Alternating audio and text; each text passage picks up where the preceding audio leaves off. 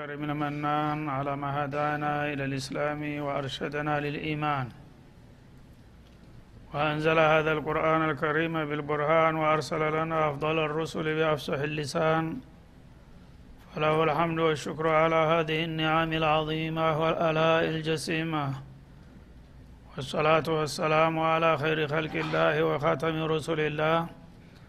الذي قال ما اجتمع قوم في بيت من بيوت الله يتلون كتاب الله ويتدارسونه فيما بينهم إلا نزلت عليهم السكينة وغشيتهم الرحمة وعفتهم الملائكة وذكرهم الله في من عنده وعلى آله وصحبه ومن اهتدى بهدي وبعد. فقد وقفنا في الدرس الماضي عند قوله جل وعلا من سورة النساء ويقولون طاعة فإذا برزوا من عندك بيت طائفة منهم غير الذي تقول الآية رقم ثمانية واحد وثمانين فلنبدأ من هنا. أعوذ بالله من الشيطان الرجيم.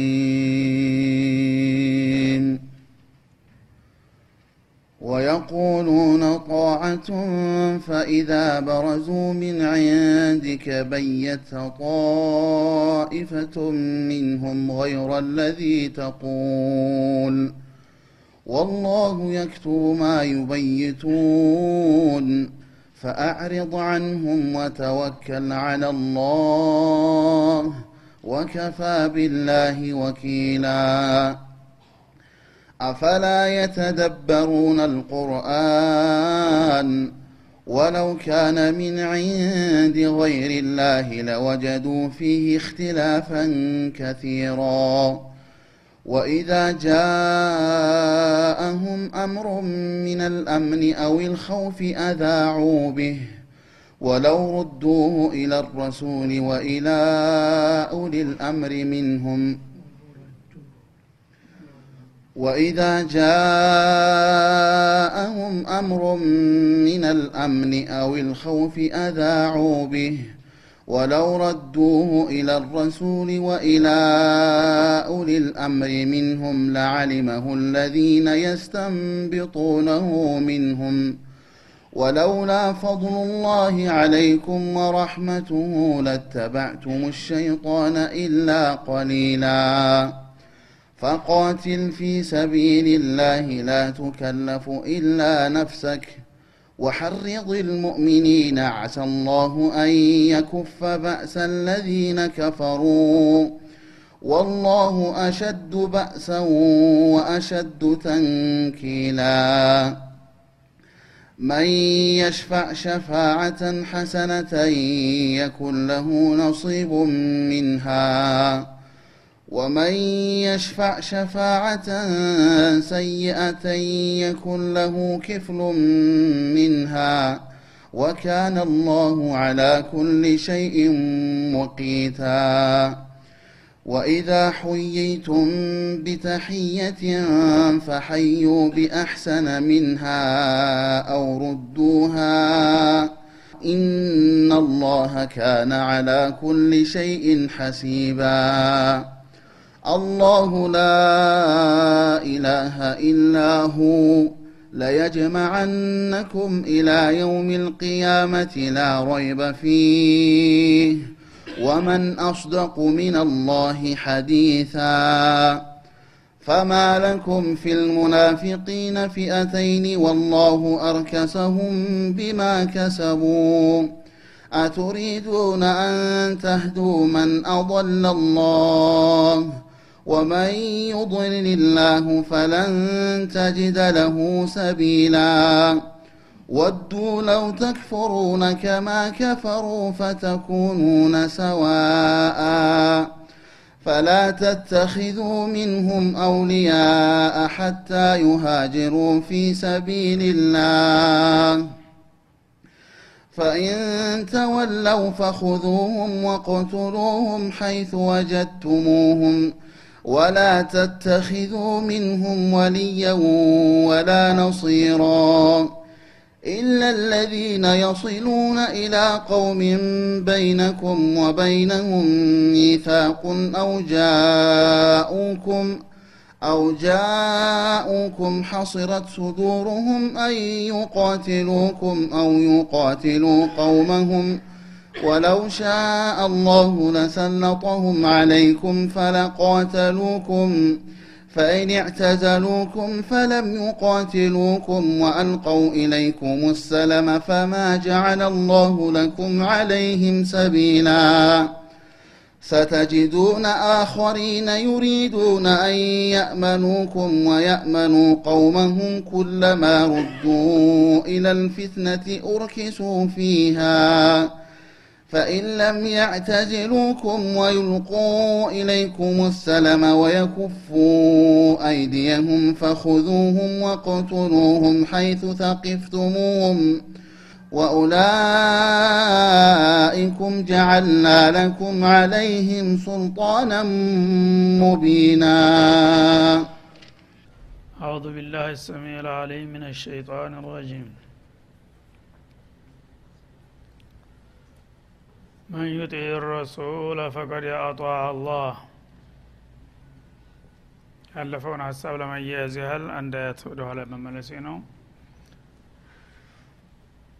ለአላህ መለክተኛ ታዛዥ የሆነ ሰው ይህ አይነቱ ሰው በእርግጥ አላህን ታዟል ይላል የረሱልን አለህ ሰላቱ ወሰላም ክብርና ደረጃ ይገልጻል ይህ አንቀጽ ማለት ነው የአላህ መለክተኛ አንድ ነገር ካዘዙ አላህ ብሎኛል እንኳ ባይሉ መታዘዝ እያንዳንዱ አማኝ ግዴታው ነው ማለት ነው።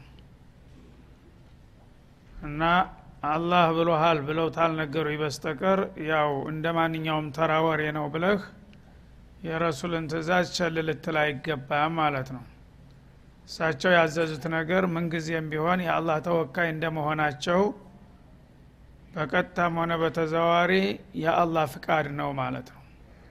ስለዚህ ለአላህ መለክተኛ የሚታዘዝ ሰው ያ ታዛዥነቱ በቀጥታ ለአላህ እንደታዘዘ ነው የሚቆጠርለት። ይህ እንግዲህ ከማንኛውም መሪ የበለጠ ቦታ ያላቸው መሆኑን የሚያረጋግጽ አገላለጽ ነው ማለት ነው። የአላህ መለክተኛ ታዘዙ የተባልነው ለምንድን ነው ከሳቸው አንደበት የሚወጣ ነገር ሁሉ በሙሉ የአላህ ፍቃድ ስለሆነ ነው ማለት ነው። ሌላ ሰው ግን የዚህ አይነት ስልጣን የለውም። ጧአ ሙጥለቃ ግልጽ የሆነ ገደብ የሌለው ታዛዥነት ለማንም ሰው አይሰጥም ከሳቸው ውጭ ማለት ነው። ለምን? ሊሳሳት ስለሚችል። እሱ በግል አስተያየቱ ጥሩ ነው ብሎ ያዘሃል። ያዘዘህ ነገር ግን ጥሩ ላይሆን ይችላል ማለት ነው ስለዚህ አንተ ምናልባት በአጋጣሚ ከእሱ የተሻለ እውቀት ቢኖርህ ወይም ደግሞ እሱ የረሳውና የዘነጋውን ነገር አንተ አስታውሰህ ከሆነ ልትቃወመው ትችላለህ ማለት ነው። ይህንማ እንዴት ታዘኛለህ? ህገወጥ ነው ትእዛዝህ የአላህ ፍቃድ አይደለም ልትለው ትችላለህ ማለት ነው። አላህ መለክተኛ ላይ ግን እንደዚህ ማድረግ አይቻልም። አንድ ነገር አዘዙ ሰምዐ ወጧ ሰምቻለሁ ታዛዥ ነኝ ማለት ብቻ ነው። ይህን ስታደርግ ደግሞ ምንም ምንጩን ባሰነዱን እንኳ ባትጠይቃቸው ጌታን እንደታዘዝክ ይቆጠርልሃል ይላል ማለት ነው። ስለዚህ በአንድ ወቅት አብዱላህ ብኑ አምር የተባሉ ሰሃቢ ጸሐፊ ነበሩ። በሰሃቦች ጊዜ የሚጽፍ ሰው የጽሁፍ ሙያ ያለው ሰው በጣም ብርቅ ነበር። በጣት የሚቆጠሩ ናቸው። ሌሎቹ አይጽፉም አሁን እሳቸው ትጉህ ናቸው ገና ወጣት ናቸው እየተከታተሉ እንደ ጋዜጠኛ ነቢዩ የሚሰሩትን የሚናገሩትን በሙሉ እየለቀሙ ይመዘግባሉ። ያነ ቁረይሾች ምናሉ አንተ ዝም ብለ የሆነ ያልሆነውን ቀልዱንም ጨዋታውንም እንደው ሰው የተናገረውን ሁሉ ዝም ብለ ታቀናብራለህ። ለምን እንደዚህ ታረጋለህ ብለው ተቆጡኝ ይላል። ያነ እውነትም ተሳስቻለሁ እንደ ብዬ ህጀ ጠየቅኳቸው እኔ እኮ እርሰው የሚሰሩትን የሚናገሩትን እንቅስቃሴዎትን ሁሉ ዘግባለሁኝ። አንዳንድ ሰዎች ግን እንደዚህ እኮ ማድረግ የለብህም። በቁም ነገር መልክ ትኩረትና ክብደት ሰጥተው የተናገሩትን እንጂ ዝም ብሎ የሆነ ያልሆነውን ማቀናበርና መዘገብህ ልክ አይደለም ብለው ተቹኝ። ምን ይላሉ ብዬ ጠየቅኳቸው ይላል። ያነ ምናሉ ምላሳቸው እንዲያወጡና እክቱብ ወላሂ ላ የኽሩጁ ምን ሃዛ ኢላ ልሐቅ አሉ። ከዚህ አንደበት ሀቅ ካልሆነ በስተገር ሊወጣ አይችልም። እነሱ አልገባቸውም ተዋቸው። ስለዚህ ጌታ ያወከለውን ሰው በማንኛውም መልኩ በቀልድ በጫወታ እንኳ ቢሆን ባጢል ምላሱ ላይ አያስቀምጥለትም። ስለዚህ እኔ የምናገረው በሙሉ ሀቅ ስለሆነ ዝም ብለህ ጻፍ አሉኝ ይላል ማለት ነው ስለዚህ የአላህ መለክተኛ ቃል ማለት የዚህን ያህል ቦታ አለው ማለት ነው። በአሁኑ ጊዜ ግን ሰዎች ሱና ነው የተባለን ነገር እንደ ቀላል ያያሉ ማለት ነው። እና ሱና ነው ማለት ግድ የለም ተወው እንደ ማለት ሁኗል ሱና ማለት የዲናችን መሰረት ነው። ከአላህ ስብሓናሁ ወተላ የመጣው መልእክት አብዛሃኛው ኡቲቱ ልቁርአነ ወሚትለሁ ወሚትለሁ ነው ያሉት። ቁርአን በመሰረታዊ መመሪያነት ተሰጥቻለሁኝ። ግን በቁርአን መልክ የተዘገበው ብቻ ሳይሆን የቁርአንን ሁለት እጥፍ በእኔ አንደበት እንዲነገርና በእኔ ተግባር እንዲንጸባረቅ አድርጓል ጌታ ብለዋል ማለት ነው። ስለዚህ ቁርአን አላህ ከላከልን መመሪያ አንድ ሶስተኛ ነው።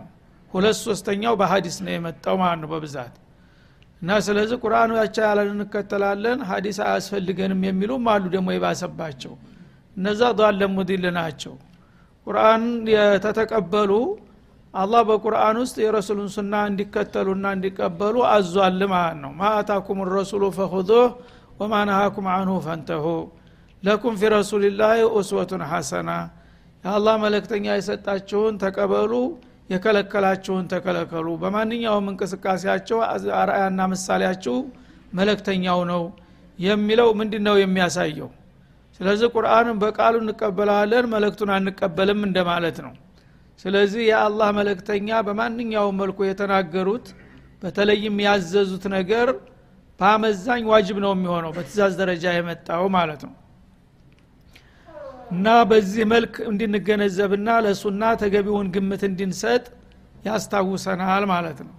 ወመን ተወላ እና የአላህን መለክተኛ ቃል ከመቀበልና ተመከተል ወደ ኋላ የሚረግጥ ሰው ፈማ አርሰልናከ አለይም ሐፊዛ። ይሄ የራሱ ጥላት መሆኑ ነው። አንተን የዚህ አይነቱን ሰው ሀላፊነት አልጣልንበህም ይላል። ከባድ የሆነ ዛቻ አስቀመጠ ማለት ነው እንግዲህ ከአላህ መለክተኛ የመጣን ሁሉ መቀበልና መታዘዝ የእያንዳንዱ ሙስሊም ግዴታ ነው ካለ በኋላ ይህን ሳያደርግ ቢቀርሳ ይላል። ታይሱና ምንም አይደለም ብሎ ቸል ቢል ይሄ ሰውዬ ራሱን ለጥፋት እንደዳረገ ይቆጠራል። አንተ ግን መለክቱን አድርስ ነው እንጂ ያልንህ ሰዎቹን በግድም በውድም አሰራቸው ብዬ የግድ አስገዳጅ አድርግ ያለኩህም ለእኔ ትተወዋለህ ይላል ማለት ነው እና የአላህ መለክተኛ የነገሩና የመከሩን ነገር ሁልጊዜ አቅም በፈቀደ መጠን መስራት የእያንዳንዱ ሙስሊም የሚጠበቅበት ነገር ነው። ይህን ሳያደርግ ቢቀር ግን ተጠያቂነቱ የየራሱ ይሆናል ማለት ነው። ወየቁሉነ ጧዓ ጉዳዩ እንደዚህ ሁኖ እያለ ግን አንዳንድ ወስላቶች እና እንዝላሎች አንተ የምትነግራቸውን ነገር አምሩ ከጠዋቱን ይልሃል ለመሸንገል ያህል አንተ ለአንተ ታዛዥ ነን ይላሉ። ሰምዓ ወጠዋ ይላሉ ለይስሙላ ማለት ነው። ፈኢዛ በረዙ ሚን ዒንዲክ ታንተ ወጣ ብለው በሚሄዱ ጊዜ ደግሞ በየተ ጣኢፈቱ ሚንሁም ከነሱ የሆነ ከፊሉ ወገን ገይረ ለዚ ተቁል ከአንተ የምትናገራቸውን ተቃራኒ ሲደብሩ ታገኛቸዋለህ ይላል። እንግዲህ መለክተኛ እንደመሆንህ እኔ ተኔ የነገርካቸውን ነገር መቀበልና መከተል ባፋቸው እንታዘዛለን እንዳሉ ደግሞ በተግባራቸው ማረጋገጥ ነበረ የሚገባቸው። አንዳንዶቹ ግን ሙስሊም ነን ይሉና ከጌታና ከመለክተኛው የደረሳቸውን መመሪያ በቃላቸው እሺ ተቀብለናል ጥሩ ነው ከመለክተኛው ከመጣ ይሉሃል። ለማታለል ያህል ማለት ነው። ከዛ ዘወር ሲሉ ግን የሚሰሩት የዛ ተቃራኒ ነው። ያ በቃላቸው የሰጡት ነገር ተቃራኒውን በጧ ፈንታ እስያንን ያሳያሉ ማለት ነው ወይም ገይረ ለዚ ተቁሉ ለሁም አንተ። አንተ የነገርካቸውን ተቃራኒ በሌሊት ጨለማ ለብሰው ሲሰሩ ያድራሉ። ቀን ታዛዥንን እያሉ ይቅለበልባሉ ማለት ነው። እንደዚህ የሚያረጉ ወስላቶችም ይኖራሉና እነሱን ወቁና ተጠንቀቋቸው ማለት ነው። ወላሁ የክቱቡ ማ ዩበይቱን። እነሱ ሌሊቱን የሚያቀናብሩትን ተንኮል ጌታ እየጻፈው ነው። በተወካዮቹ ያው በመላይኮች እየተከታተለ እየዘገበላቸው ነው ሲል ያስጠነቅቃል። ፈአሪዱ አንሁም እና እንዲህ አይነቶቹ ሰዎች አንተን ለማታለል ነውና የሚሞክሩት ተንኮላቸውና እርኩስነታቸውን ተገንዝበህ ተዋቸው። ለእኔ ተዋቸው የሚያደረገውን ያውቃለሁ ወተወከል አለላህ እነሱ ደግሞ በእኔ ላይ ጉዳት ያደርሳሉ ወይም በተልኮ ላይ እንቅፋት ይፈጥራሉ ብለህ አትስጋ። አንተ መልእክቱን ካደረስካቸው በኋላ ዝንበላቸው በጌታ ተመካ እኔ የሚበጃቸውን አረጋለሁ ይላል። ወከፋ ቢላህ ወኪላ እና አንተን ከመጠበቅ አኳያ አላህ በቂ ነው። አለይሰ ላሁ ቢካፊን አብደሁ እንዳለው በሌላው ቦታ እኔ መለክተኛዬን መጠበቅ እችላለሁኝ። የፈለገው ተንኮለኛና ሸረኛ ቢያደባህ እኔ እስካልፈቀድኩ ድረስ ምንም ሊያረጋህ አይችልም በማለት ዋስተና ይሰጣቸዋል። ወላሁ ያዕሲሙከ ሚንናስ እንዳለው በሌላውም ቦታ። ሰዎች አያርፉም ምንጊዜም ቢሆን የራሳቸው ጥላት የሆኑ ሰዎች አይጠፉምና እነዚህ ተንኮለኞችና ወስላቶች ተመካድና ከማስተባበልም አልፈው አንተን ለማጥቃትና ለማጥፋት እንኳ ቢያደቡህ እኔ አሳልፌ አልሰጥህም በእኔ ተመካ ከጠባቂነት አኳያ እኔ ጌታህ በቂ ነኝ በማለት አላህ ስብሓናሁ ወተላ ለነቢዩ ሙሉ ዋስተና ይሰጣቸዋል። እንዳለውም ያ ሁሉ ጥላት እንግዲህ እየተረባረበ ምንም አልተሳካለትም። በመደበኛ እድሜያቸው ነው አላህ ወቅቱ ሲደርስ የወሰዳቸው ማለት ነው። አፈላ የተደበሩን አልቁርአን? ለመሆኑ እነዚህ በመለክተኛው ማንነት የሚጠራጠሩ የአላህን መመሪያ የሚጋፉ የሆኑት ወስላቶች ቁርአንን ለምን ረጋ ብለው አያስተውሉትም ይላል። ቁርአንን ራሱ እውነት ይሄ ነገር እንደሚባለው የአላህ መልእክት ነው ወይ ሰው ሰራሽ ዜማ ነው ብለው ከልባቸው ለምን አያስተውሉትም? ይህም ቢያደርጉ ኑሮ ወለው ካነ ምን ዕንድ ገይርላህ ይህ ቁርአን ከአላህ ውጭ ከሆነ ወገን ቢመጣ ኑሮ ለወጀዱ ፊህ እክትላፈን ከቲራ በውስጡ ብዙ መፋለስና መጋጨትን ባገኙበት ነበር ይላል።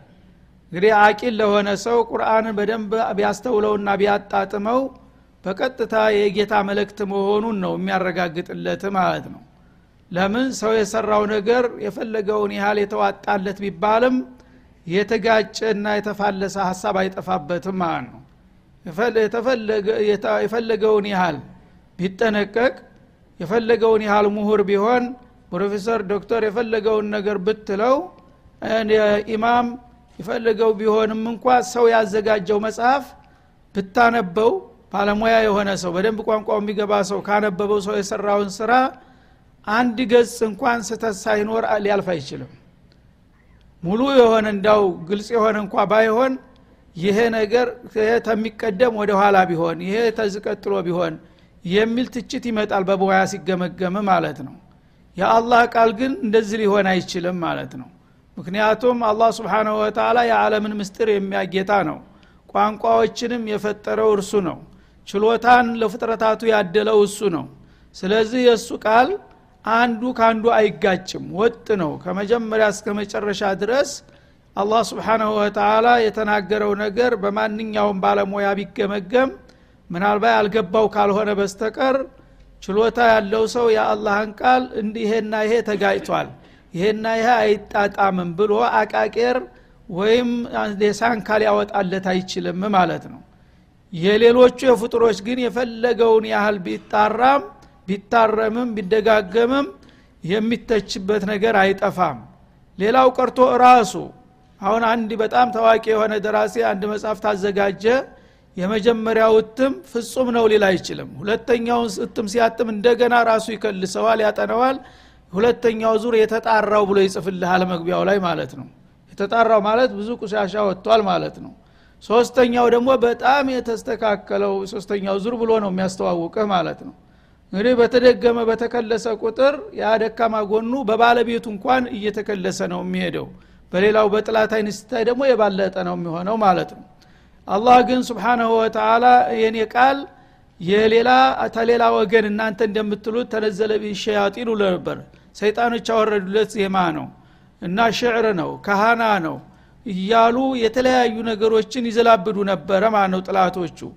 እንደምትሉትማ ቢሆን ኑሮ እኮ ያ ያ እናንተ የምትሉት እንኳ ባይሆንም በማንኛውም ድርሰት ላይ የሚታየውና የሚከሰተው ድክመት በብዛት ይገኝበት ነበር። አንድ ሁለት ሳይሆን ማለት ነው።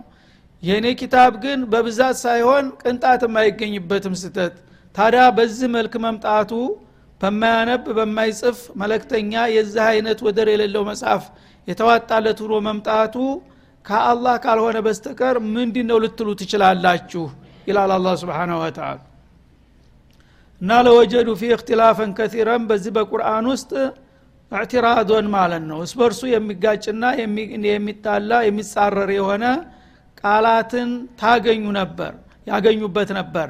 ይህን አለማገኘታቸው የአላህ ቃል መሆኑን ያረጋግጣል አቂል ለሆኑ ሰዎች ይላል ወኢዛ ጃአሁም አምሩ ምን አልአምኒ ልኸውፍ አሁንም እነዚህ ወስላቶች ወይም ሙናፊቆች በአንተ በኡመት መካከል አንድ ጸጥታ ነክ ነገር ሲመጣ ይላል። አዊል ኸውፊ ወይም ደግሞ የሚያሰጋ ነገር ሲከሰት ያን የተከሰተውን ዜና ረጋ ብለው ማስተዋልና ተሚመለከተው ወገን ማጣራት ሲገባቸው ፈጥነውና ቸኩለው አዛዑ ቢህ ያሰራጩታል ቶሎ በችኮላ ማለት ነው። ምንነቱን ምንጩን ሳያጠሩ። የሙናፊቅ ባህሪ ይሄ ነው በሙሚኖቹ ላይ በዲናቸው ላይ አንድ ጉዳት የተተባለ ያ ነገር ማነ ያደረሰው? የት ነው የደረሰው? መቼ ነው ብለው ምንጩን ሳያጣሩ ቶሎ ወደ ማሰራጨቱ ይሮጣሉ። ምክንያቱም በሽታ አለባቸውና ያ የሚመኙት ነገር የተሳካ መስሏቸው ማለት ነው። ወይም ደግሞ ጥላት እንደዚህ አይነት በሙስሊሞች ላይ ወይም በዲኑ ላይ ጉዳት አደረሰ የሚል ፍንጭም ካገኙ ያን ነገር አያጣሩትም። ቶሎ ያራግቡታል። አላልናቸውም? አርፋ አልቀመጡ ብሎ ይልሃል ማለት ነው እንደዚህ ያን አይነት ባህሪ ይታይባቸዋል ይላል። ይህ ራሱ በዲኑና በሙስሊሞቹ ላይ ያላቸውን ጥላቻ ይጠቁማቸዋል ነው የሚለው። ወለው ረዱሁ ይህንን ምንጭን ሳያጣሩ ዝም ብለው በጥሬው የሚያራግቡትን ወሬ ቢመልሱት ኑሮ ኢለረሱል ወደ መለክተኛው እንግዲህ በኡመቱና በዲኑ የሚወራው ነገር ሁሉ የመጀመሪያ ተጠያቂና የሚመለከተው መለክተኛውን ነው። እንዲህ አይነት ወሬ ሰማን ይሄ ነገር እውነት ነው ወይ ብለው ወደ አንተ ቢመልሱት ኑሮ ሳያሰራጩ በፊት ወኢላ ኡሊል አምሪ ሚንሁም እንዲሁም ደግሞ ከሙእሚኖቹ ጉዳዩ የሚመለከታቸው ሀላፊነቱ ያላቸው የነቢዩ ወዚሮች አሉ። ረዳቶቻቸው እና አቡበክር እና ዑመር እና ዑስማን እና አሊ የመሰሉት ማለት ነው። አንድ ነገር ሲወራ በጥላትም ሆነ በወገን እንደዚህ ነገር ፍንጭ ሰማን። ይሄ ነገር እናንተ ሰምታችሁታል ወይ? ምን ያህል እውነት ነው ብለው ወደ እናንተ ቢመልሱት ኑሮ ለአሊመሁ ለዚነ የስተንቢጡነሁ ሚንሁም። ይህንን ወሬ በደንብ ሊያጣሩት የሚፈልጉ ለመረዳት ፈልገው ከሆነ ሊያጣሩ የሚፈልጉ ወገኖች ሁሉ ይረዱት ነበረ። ሚንሁም ሚን ኡሊል አምሪ ሚን ረሱሊ ወኡሊል አምሪ ማለት ነው።